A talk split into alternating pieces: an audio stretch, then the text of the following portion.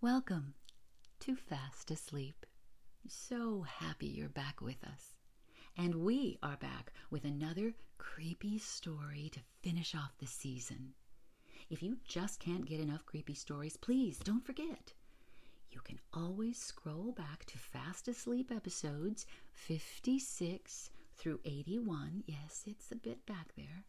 And get just what you're looking for with tales from Daphne du Maurier, uh, Edith Wharton, Rosemary Timperley, A.M. Burrage, oh, and so many others. Um, but don't forget the best. We've got quite a few from Algernon Blackwood. Now, today's episode comes from an actual American author who cranked out all the twisted fantasy, science, and horror fiction his readers could devour. Really. Howard Phillips H.P. Lovecraft, was the face of pulp fiction and published almost exclusively by Weird Tales. Hey, if you're not into Lovecraft's fantasy or science fiction, you're going to be fine today because we have his best tale of supernatural horror. Yeah, it's time. Tuck in, everybody, for The Outsider.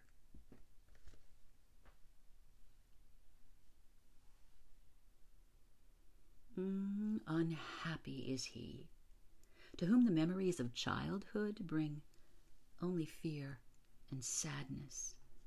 Wretched is he, who looks back upon lone hours in vast and dismal chambers with brown hangings and oh, maddening rows of antique books, or upon odd watches in twilight groves of grotesque gigantic and vine encumbered trees that silently wave twisted branches far aloft. Oh, such a lot the gods gave to me. To me, the dazed, the disappointed, the barren, the broken. And yet, I am, strangely, content, and cling desperately to those Sarah memories when my mind momentarily threatens to reach beyond to the other. I know not where I was born, save that the castle was infinitely old and infinitely horrible, full of dark passages and having high ceilings where the eye could only find cobwebs and shadows. The stones in the crumbling corridors seemed always hideously damp and there was an accursed smell everywhere, as of the piled up corpses of dead generations. It was never light, so that I used sometimes to light candles and gaze steadily at them for relief. Nor was there any sun outdoors, since the terrible trees grew high above the topmost accessible tower there was one black tower which reached above the trees into the unknown outer sky, but, well, that was partly ruined and could not be ascended save by a well nigh impossible climb up the sheer wall, stone by stone. I must have lived years in this place, but I cannot measure the time beings must have cared for my needs, yet I cannot recall any person except myself or any anything alive but the noiseless rats and bats and spiders. I think that whoever nursed me must have been shockingly aged since my first conception of a living person was that of somebody mockingly like myself, yet distorted, shriveled, and decaying like the castle. To me, there was nothing grotesque in the bones and skeletons that strode some of the stone crypts deep down among the foundations. I fantastically associated these things with everyday events and thought them more natural than the colored pictures of living things which I found in many of the moldy books. Now, from such books, I learned all that I know. No teacher urged or guided me. And I do not recall hearing any human voice in all those years, not even my own. For although I had read of speech, I had never thought to try to speak aloud. My aspect, my appearance, was a matter equally unthought of, for there were no mirrors in the castle, and I merely regarded myself by instinct as akin to the youthful figures I saw drawn and painted in the books. I felt conscious of youth because, well, I remembered so little. Outside, across the putrid moat, and under the dark, mute trees, I would often lie and dream for hours about what I had read in the books, and would longingly picture myself amidst gay crowds in the sunny world beyond the endless forest. Once I tried to escape from the forest, but I went farther from the castle, and as I did, the shade grew denser and the air more filled with brooding fear, so that I ran frantically back, lest I lose my way in a labyrinth of nighted silence. So, through endless twilights, I dreamed and waited, though I knew not what I waited for. Then, in the shadowy solitude, my longing for light grew so frantic that I could rest no more, and I lifted entreating hands to the single black ruined tower that reached above the forest into the unknown outer sky. And at last I resolved to scale that tower, fall though I might, since it was better to glimpse the sky and perish than to live without ever beholding day. In the dank twilight, I climbed the worn and aged stone stairs till I reached the level where they ceased, and thereafter clung perilously to small footholds leading upward. Ghastly and terrible was that dead, stairless cylinder of rock, black, ruined, and deserted. Oh, and sinister with startled bats whose wings made no noise. And more ghastly and terrible still was the slowness of my progress, for climb as I might, the darkness overhead grew no thinner. Oh, and a new chill, as of haunted and venerable mold, assailed me. As I wondered why I did not reach the light, and would have looked down had I dared. I fancied that night had come suddenly upon me, and vainly groped with one free hand for a window embrasure, that I might peer out and above and try to judge the height I had attained.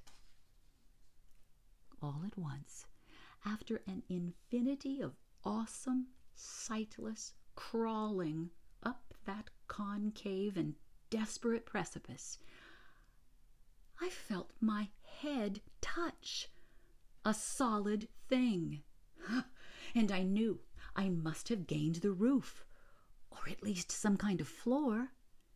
In the darkness, I raised my free hand and tested the barrier, finding it stone and immovable. Then came a deadly circuit of the tower, clinging to whatever holds the slimy wall could give. till finally my testing hand found the barrier yielding, and I turned upward again, pushing the slab or door with my head as I used both hands in my fearful ascent. There was no light revealed above, and as my hands went higher, I knew that my climb was for the nonce. This occasion ended, since the slab was the trap door of an aperture, leading to a level surface of greater circumference than the lower tower, no doubt the floor of some lofty and capacious observation chamber. I crawled through carefully and tried to prevent the heavy slab from falling back into place, ah, but failed in the latter attempt. As I lay exhausted on the stone floor, I heard the eerie echoes of its fall, but hoped, when necessary, to pry it up again. Believing I was now at a prodigious height, far above the accursed branches of the wood, I dragged myself up from the floor and fumbled about for windows, oh, that I might look for the first time upon the sky and the moon and stars of which I had read. But on every hand I was disappointed, since all that I found were vast shelves of marble bearing odious oblong boxes of disturbing size. More and more I reflected and wondered what hoary old secrets might abide in this high apartment so many eons cut off from the castle below. Then, unexpectedly, my hands came upon a doorway where hung a portal of stone, rough with strange chiseling. Trying it, I found it locked. But with a supreme burst of strength, I overcame all obstacles and dragged it open inward. As I did, there came to me the purest ecstasy I have ever known. For shining tranquilly through an ornate grating of iron and down a short stone passageway of steps that ascended from the newly found doorway was the radiant, full moon, which I had never before seen, save in dreams and in vague visions I dared not call memories. Fancying now that I had attained the very pinnacle of the castle, I commenced to rush up the few steps beyond the door, but the sudden veiling of the moon by a cloud caused me to stumble, and I felt my way more slowly in the dark. It was still very dark when I reached the grating, which I tried carefully and found unlocked, but which I did not open for fear of falling from the amazing height to which I had climbed. Then the moon came out. Most demoniacal of all shocks is that of the abysmally unexpected and grotesquely unbelievable. Nothing I had before undergone could compare in terror with what I now saw, with the bizarre marvels that sight implied. The sight itself, oh, was as simple as it was stupefying, for it was merely this. Instead of a dizzying prospect of tree tops seen from a lofty eminence, there, stretched around me on the level through the grating nothing less than the solid ground, decked and diversified by marble slabs and columns, and overshadowed by an ancient stone church, whose ruined spire gleamed spectrally in the moonlight. Half unconscious, I opened the grating and staggered out upon the white gravel path that stretched away in two directions. My mind, stunned and chaotic as it was, still held the frantic craving for light, and not even the fantastic wonder which had happened could stay my course. I neither knew nor cared whether my experience was insanity, dreaming, or magic, but I was determined to gaze on brilliance and gaiety at any cost. I no- knew not who I was, or what I was, or what my surroundings might be, though as I continued to stumble along, I became conscious of a kind of fearsome, latent memory that made progress not wholly fortuitous. I passed under an arch, out of that region of slabs and columns, and wandered through the open country, sometimes following the visible road, but sometimes leaving it, curiously, to tread across meadows where only occasional ruins bespoke the ancient presence of a forgotten road. Once I swam across a swift river where crumbling mossy masonry told of a bridge long vanished. Now, over two hours must have passed before I reached what seemed to be my goal a venerable, ivied castle in a thickly wooded park, maddeningly familiar, yet full of perplexing strangeness to me. I saw that the moat was filled in, and that some of the well known towers were demolished, whilst new wings existed to confuse the beholder. But what I observed with chief interest and delight were the open windows gorgeously ablaze with light and sending forth sound of the gayest revelry. Mm, advancing to one of these, I looked in and saw an oddly dressed company indeed, making merry and speaking brightly to one another. I had never seemingly heard human speech before, and could only guess vaguely what was said. Some of the faces seemed to hold expressions that brought up incredibly remote recollections. Others were utterly alien. I now stepped through the low window into the brightly lighted room, stepping as I did so from my single bright moment of hope to my blackest convulsion of despair and realization. Well, the nightmare was quick to come, for as I entered, there occurred immediately one of the most terrifying demonstrations I had ever conceived.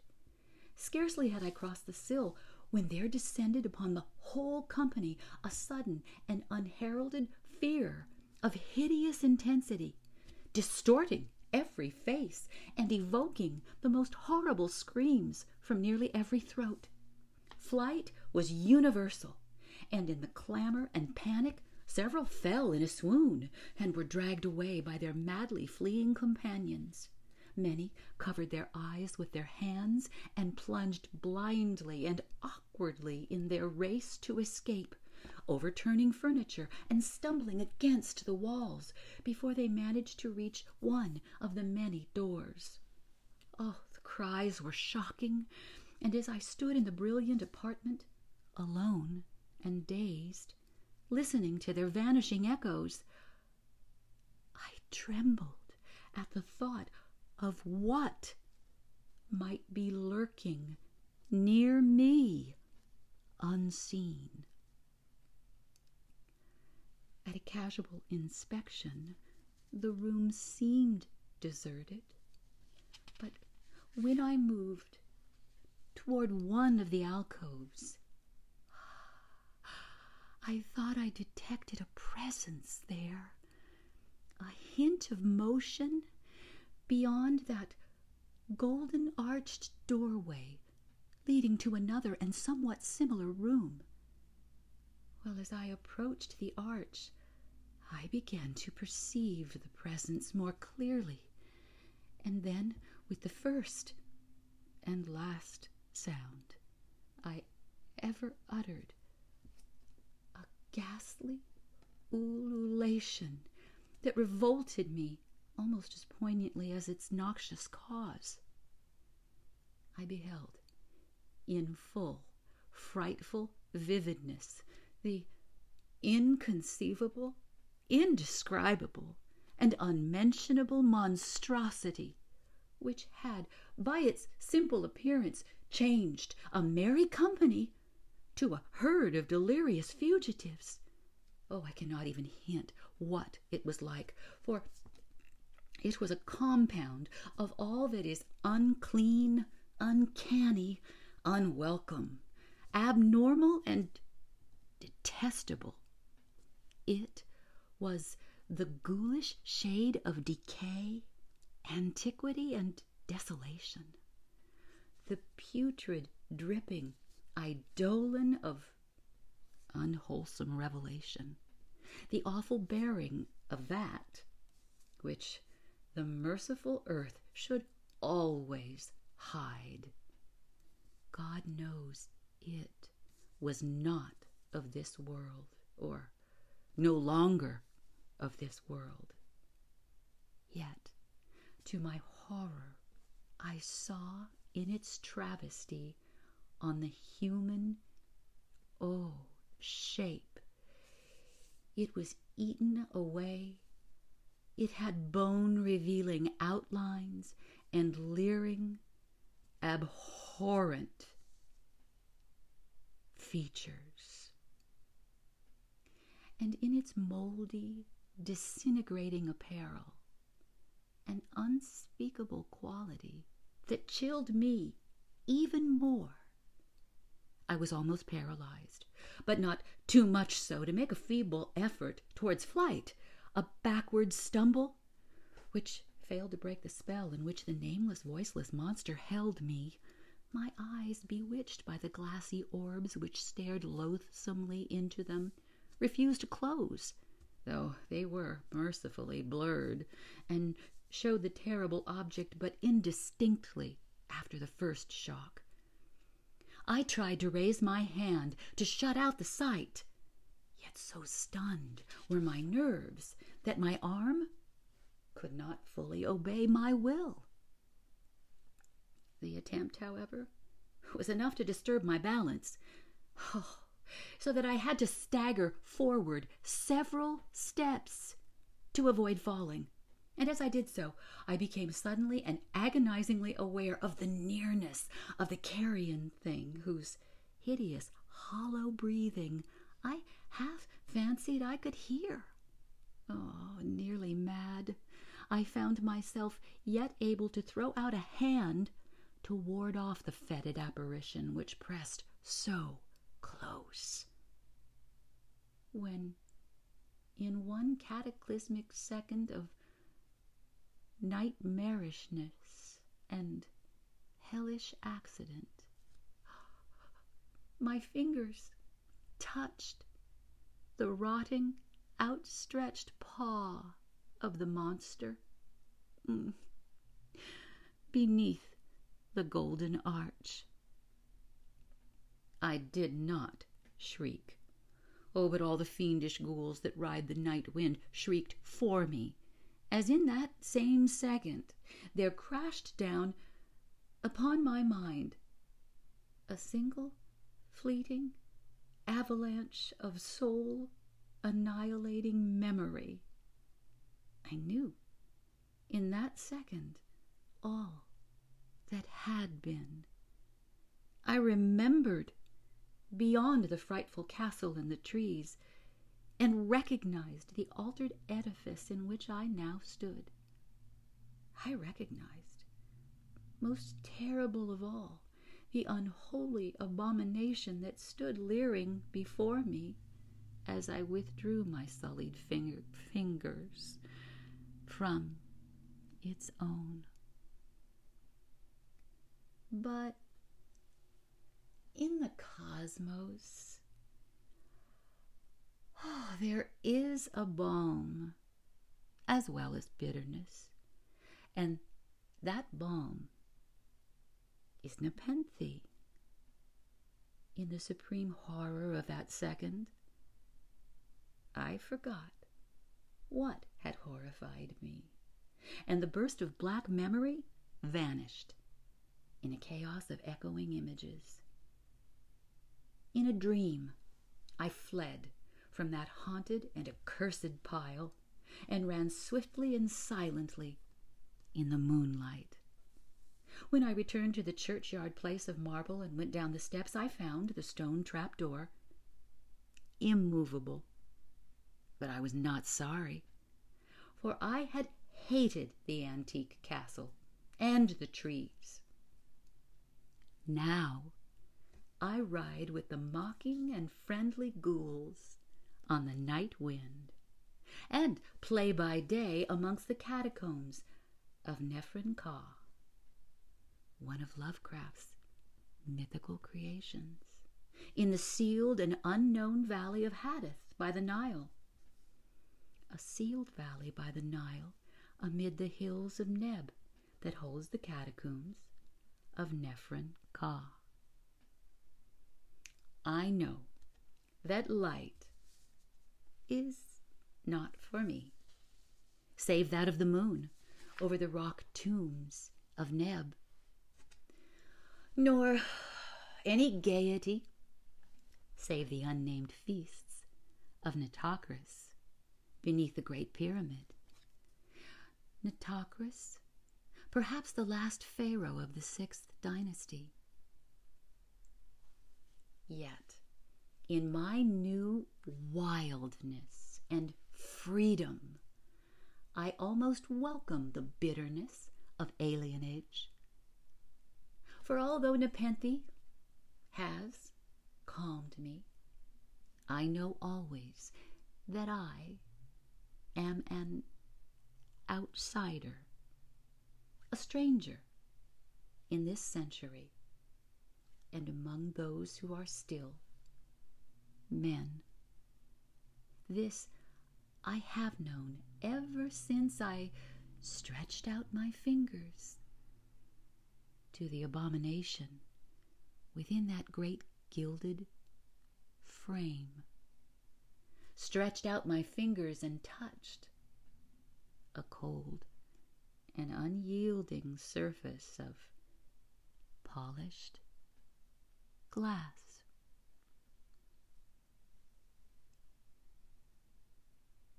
Good night.